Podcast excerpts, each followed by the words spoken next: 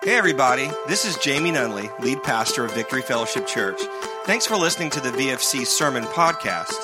At the end of this episode, please take a moment to download our free VFC Thomasville app, where you can access all of our messages, sermon notes, announcements, and small group lessons. This app is the easiest way to keep up with everything going on here at VFC. So please enjoy the following sermon.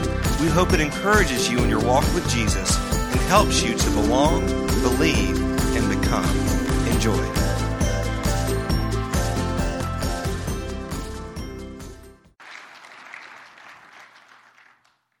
So, we're finishing up our series, uh, Sticks and Stones. Um, and you know, what's been the point of this series? Here, here's been the whole point. The whole point has been that your words can help, your words can hurt, or your words can bring hope, and it's up to you as to whether or not they do. And you know, we, we've talked about Proverbs 18 21, the grow up verse. It says, Death and life are in the power of, of the tongue, and those who love it will eat its fruit. What does that mean? Those who like to talk a lot, I'm looking at some of you those who like to talk a lot uh, will deal with the consequences of their words. You know, every word that we speak, you're planting seeds. And those seeds grow up into trees, and those trees produce fruit, and we will eat the fruit from our words. And so we've got to be careful. We've got to be deliberate. I want to share a scripture with you this morning. And I think this is, I've never heard anyone preach on this. But I think this is, for me personally, this is so convicting. Today, uh, we've talked about words that help. We've talked about words that hurt, and it's really hurt. It's really been like defense that we've been talking about. Like, don't say bad things. Don't say things that hurt others, right? This morning, we're going to kind of go on the offensive. And, and I want to show you why. It's, it's this scripture right here Matthew 12, 36 says, But I say to you that for every idle word men may speak, they will give account of it in the day of judgment. Okay. That means we need to pay attention, right? If we're going to give a, if I'm going to give account of something, I need to know what I'm giving account of, right? So here's what we're giving account of. Every idle word. Well, idle is kind of a weird word to use here, right? Like I would think that this scripture would say like every negative word or every bad word or every cuss word or something like that, right? I would think that's what we would give an account of, but it says no, every idle word. Well, what does it mean, every idle word? Some translations translate it careless, others say empty. Every empty word, every careless word. But let me share this with you. The Greek word here is argos. It means unemployed, lazy, useless. Now, don't start thinking about some people that you might know. Unemployed, lazy, useless. It means shunning the labor which one ought to perform. Isn't that interesting that our words can be unemployed? Our words can be lazy. Our words can be useless. See, think about an idle engine. If you're sitting there, by the way, if, you, if your car is cranked up, your engine's running, but you're not going anywhere, the engine is idle. How many of us have idle mouths? They're running, but they're not going anywhere. They're not productive. And so, what this is saying is every idle word, your words have a job. Your words need to get to work. When you're confronted with a problem, whether a problem in your life or a problem in someone else's life, you are expected by God to use your words to work positively in that situation. Otherwise, you're speaking idle words, and we're going to give account of those. We're going to give account of the times when we could have spoken words that help, words of hope, and we didn't. Why? Because that's our ministry. If you've been saved, redeemed, set free, Jesus lives in you, you've got a ministry. And, and part of that ministry is for you to speak words that work positively in each situation. Idle words complain about situations instead of pray about situations. Idle words gossip about people instead of blessing people. Idle words accuse others instead of serving others. And see, these idle words, they're non working, they're not profitable, they're not helpful. It's just a motor running, going nowhere. Instead of idle words, we have to put our words to work and speak words of hope. Now, what is hope? You know, hope is one of those words that's in Scripture. Scripture says in, in 1 Corinthians 13, now abide these three faith, hope, and love, but the greatest of these is love. And we've talked about love a good bit here. We've talked about faith a good bit here. But hope is one of those things that's kind of hard to define. Maybe it kind of gets brushed under the rug a little bit. It's not kind of, it's not as cool as love or faith. But hope is really important. It abides as well. It remains as well. What is hope? Hope is the expectation that something will happen. Just that's a really simple definition. Hope is simply the expectation that something will happen. Hope is based on past promises, looks to the future, but is active in the present. Here's an example. Let's say this afternoon you have a friend that's going to come over to your house and visit. So you're probably going to do a few things. You're going to clean up. For me, it's usually a mad dash hiding things. I don't actually clean, I just hide things, right? But but say they're coming at four o'clock, and so it's four o oh one, and so you're looking out the window, expecting them to come. That's hope that drove you to do that. It's a promise that was made in the past, anticipating something in the future, but right now you're expecting it. Does that make sense? That's what hope is. Here's another example. You guys know we're in the middle of, of trying to make room for more people and, and build a sanctuary. And so we have um, gone through the process of paying down our debt. We're debt free now. Of, and we actually have some plans. We don't have the full building plans yet, but we've got like, you know, the general layout of the building and all that. Well, that is our hope. See, we have hope for something in the future. The, the building that we'll one day have doesn't exist yet. But we are operating in hope right now, believing that it will come. Okay? So, this is what hope is.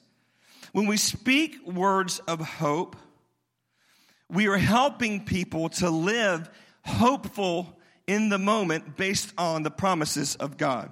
Hebrews chapter 10, verse 23 says this Let us hold fast the confession of our hope without wavering. For he who promised is faithful. He who promised is faithful. You know, hope is the proper response to the promises of God because He's good, He has integrity, He's trustworthy. In light of His trustworthiness, in light of the promises that He's given us, we have hope.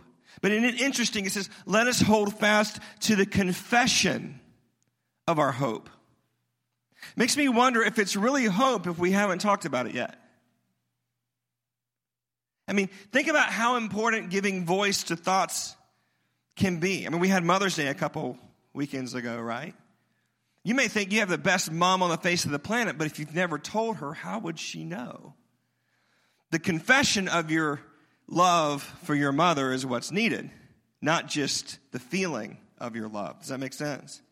So, in the same way, we have to confess the hope.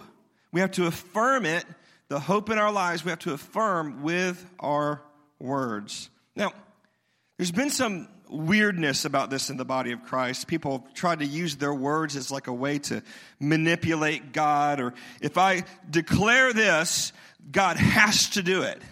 Right? Well, God doesn't have to do anything. okay? He's God. He, he, he, he does what he wants. But many times he is waiting on us to come into alignment with his will. And he's wanting us, he's not wanting us to lie about what we really think in hopes it'll manipulate God into moving. He's looking for the overflow of our heart to come out in our speech. Remember, we went about, we, we talked about this last, uh, two weeks ago. said, out of the abundance of the heart, the mouth speaks. And so speaking words of hope is not to manipulate God, it's to reveal your heart. It's just a revelation of what's already inside of you. And so we want to speak words of hope. So this morning, let me, I want to share with you three ways that we can speak words of hope. Here's the first one say things that edify others. Say things that edify others. Now, we don't really use the word edify, right? Right? I mean, you don't walk around, well, that movie really edified me. I just really need some edification. Like, we don't say that, well, that's not like a regular word that we use. It's kind of like a Bible word. But, but let's just go through, let's just go through what edify means. It means to build someone up. Ephesians 4:29 says, "Let no corrupt communication or corrupt word proceed out of your mouth, but what is good for necessary edification, that it may impart grace to the hearers." It may impart grace to the hearers. Now it says, "Let no corrupt word or corrupt communication." Um, some translations use a different word. You know, they'll say something like uh, foul.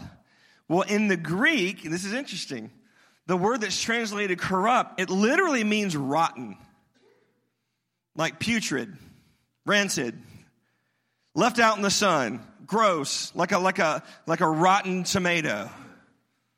That's what this word means. And they translate it corrupt, but it, it means rotten.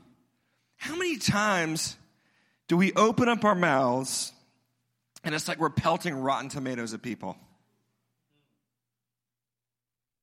And we're, we're speaking rotten words. He says, don't, don't use this kind of language. Don't use this kind of language, but, but use language that edifies. Now, as I said, to edify is to build up or to promote growth. Imagine everyone's life is a building. And you, when you go up to someone and you begin to talk to them, you are adding building materials to their building. But some of us were using rotten materials like rotten wood and we're hammering it onto their house and it's just going to cause problems later on. It's going to attract termites. It's going to, something's going to fall and break because it's not stable. So our words can either edify and build up or they can destroy. So we have to be careful that we use words that edify.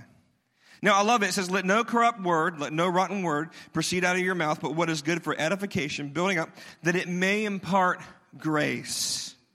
Now, again, grace is one of those words we don't always know the exact meaning of that. People often misunderstand what grace is, they often confuse it with mercy. And so I just want to take a moment and define grace. Grace is the empowerment to change. Grace is the empowerment for you to change. It's not mercy. Mercy overlooks, grace overcomes.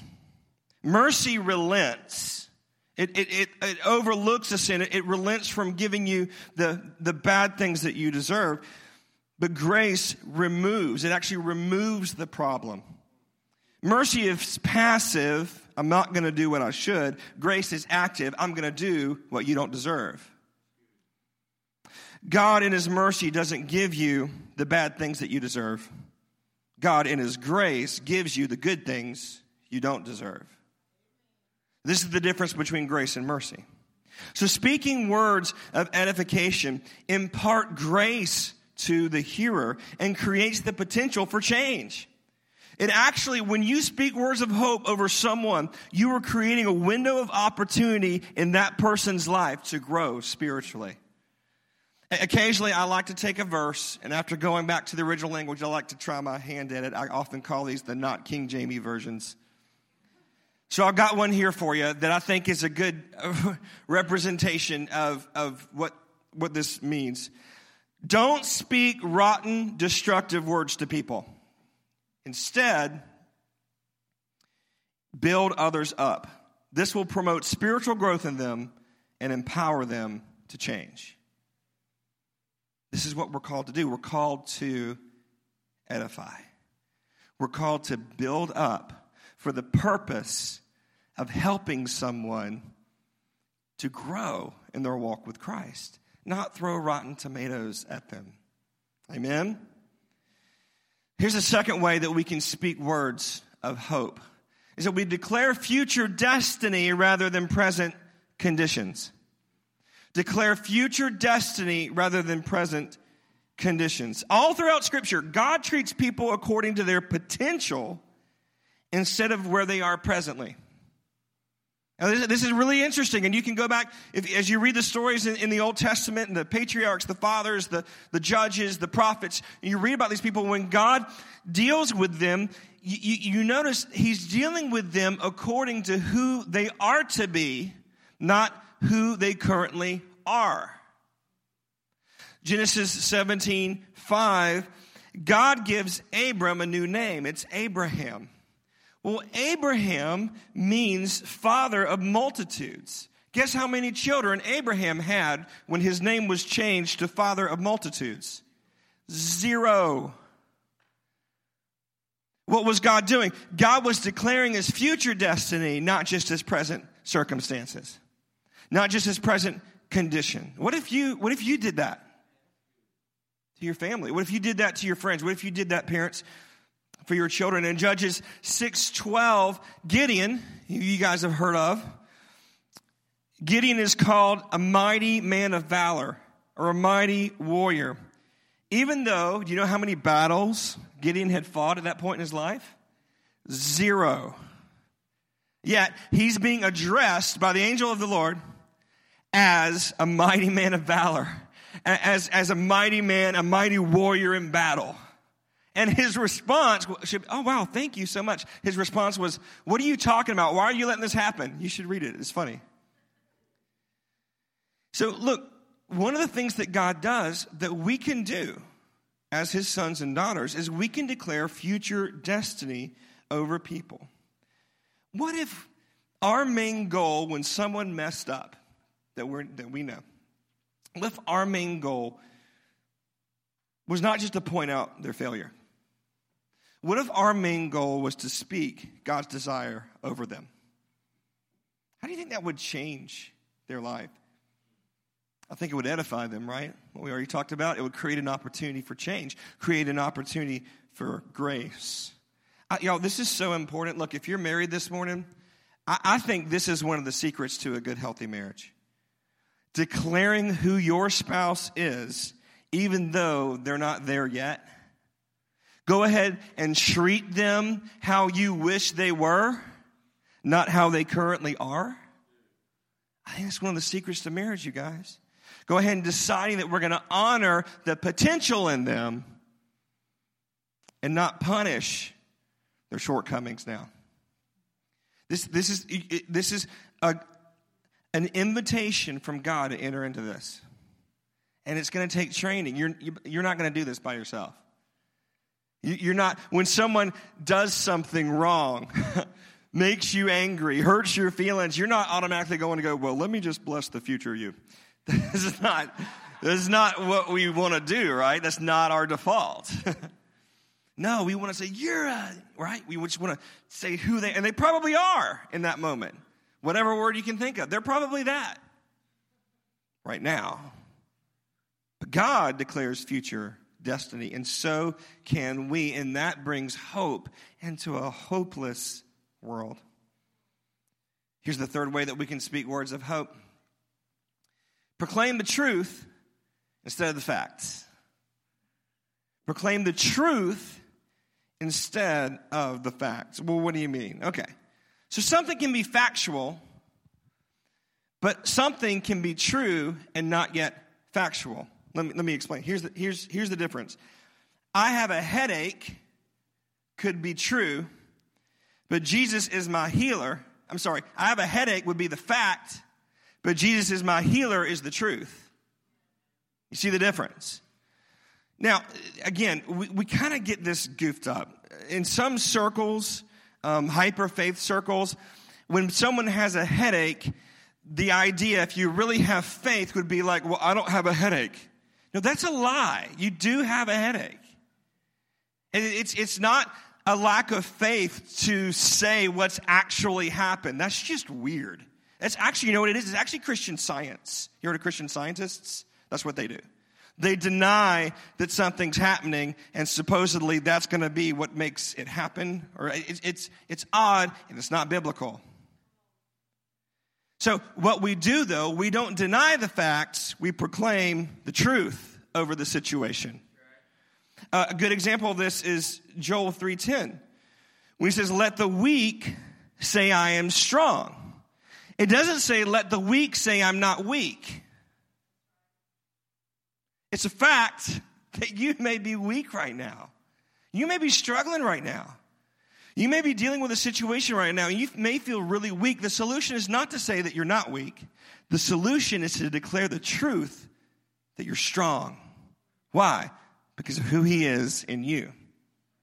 It's really important that we've got to learn how to declare and proclaim the truth, not just the facts. I'll give you an example of this. And I asked permission to use this for my youngest son, Isaac. My kids are, they're, good kids. They really don't fight very much. They had their moments earlier on, and we kind of took care of that. You know what I mean? And Isaac was getting into it with his sister, and he said some really mean things. And in that moment, I was listening to him, and I was like, okay, like this is not how we're how our, our family's going to operate. By the way, parents, if your kids are just ripping one another to shreds in the back seat of the car and you're just listening to it, come on. You, you got to don't allow them to talk to each other that way. Those words are hurtful. You remember hurtful words when you from when you were a child. Why would you let your children do it to each other? Okay, sorry, I'm just getting in your business. Um, so, so Isaac had he said some mean things to his sister, and we had already established this is not how our family is going to operate. And so I was like, okay, Lord, how do I how do I confront him with this besides Isaac, no, right? Which I mean is true, or or, or doing a punishment, which we did. But I ran into the room, and I said, "Oh no, Isaac, you forgot." He goes, "Wait, what?" I said, You forgot, buddy. Man, I'm so sorry you forgot. And he goes, well, what, did, what did I forget? I said, You forgot that you're a good boy who doesn't talk that way. And he was like, because I was speaking to his identity. I was proclaiming the fact was that he had just said something mean to his sister, but the truth was that he was a mighty man of God in training. So I began to speak the truth over him and he understood in that moment. He understood, okay, I, uh, this is not how I am to act. This is not how our family acts. This is not how we use our words. So you can learn to proclaim the truth instead of just the facts. My question to you is this this morning. I want you to be honest. Do you speak words of hope? Are you on the offensive? Are you building people up? Are you edifying other people? Are you declaring future destiny, not, not, not just present circumstances? Are you de- declaring the truth, not just the facts? Because here's the deal every idle word where our mouths are running, but we're not doing, we're not going anywhere. Every idle word it will be given account of. We've got to put our words to work. We've got to make our words ministry. We've got to use our mouths to bring heaven to earth, to show the kingdom is at hand in our houses, in our places of work, in our church, in our community, in our city, in our nation. Amen? Amen. Let's stand for prayer.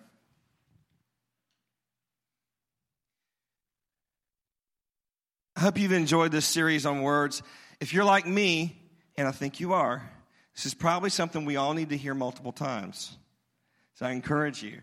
We've got CDs in the foyer, we've got our podcast, we've got we've got the audio on our app, and we've got on our website the video and the audio. I encourage you, look, this is a regular thing that we all need to hear. Amen. It is. Also, want to remind you the Gideons are going to be at the back door. Give as the Lord leads. And we're about to have baptism here in just a little bit. So stay and cheer for those that are going public in their faith. Amen. Let's do some business with the Lord. Close your eyes. Ask the Holy Spirit. Ask Him this question Do I speak words of hope? What's the thought that bounces back to you immediately Do I speak words of hope? Am I being deliberate in bringing ministry into a situation? Or are my words idle, not working? Am I not doing what I'm supposed to be doing with my mouth?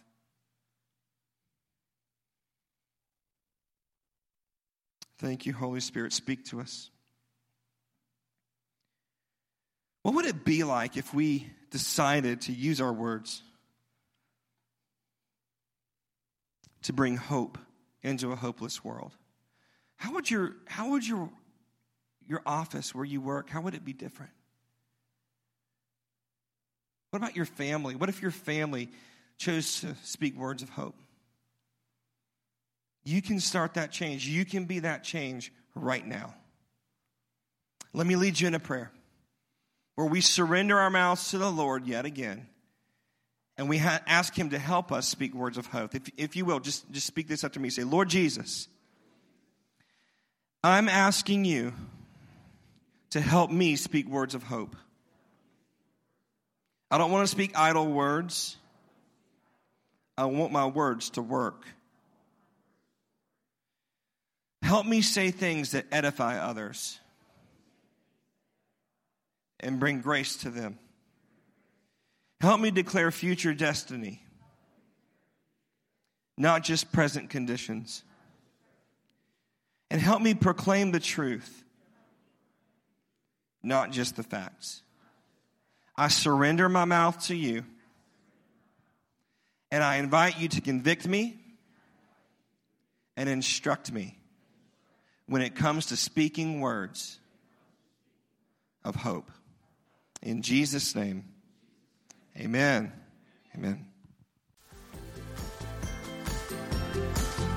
Hey, once again, thanks for listening to the VFC podcast. If you live in the Thomasville area, we would love for you to connect with us in person. For more information about our weekly gatherings, including service times and directions, just visit us at vfcthomasville.org.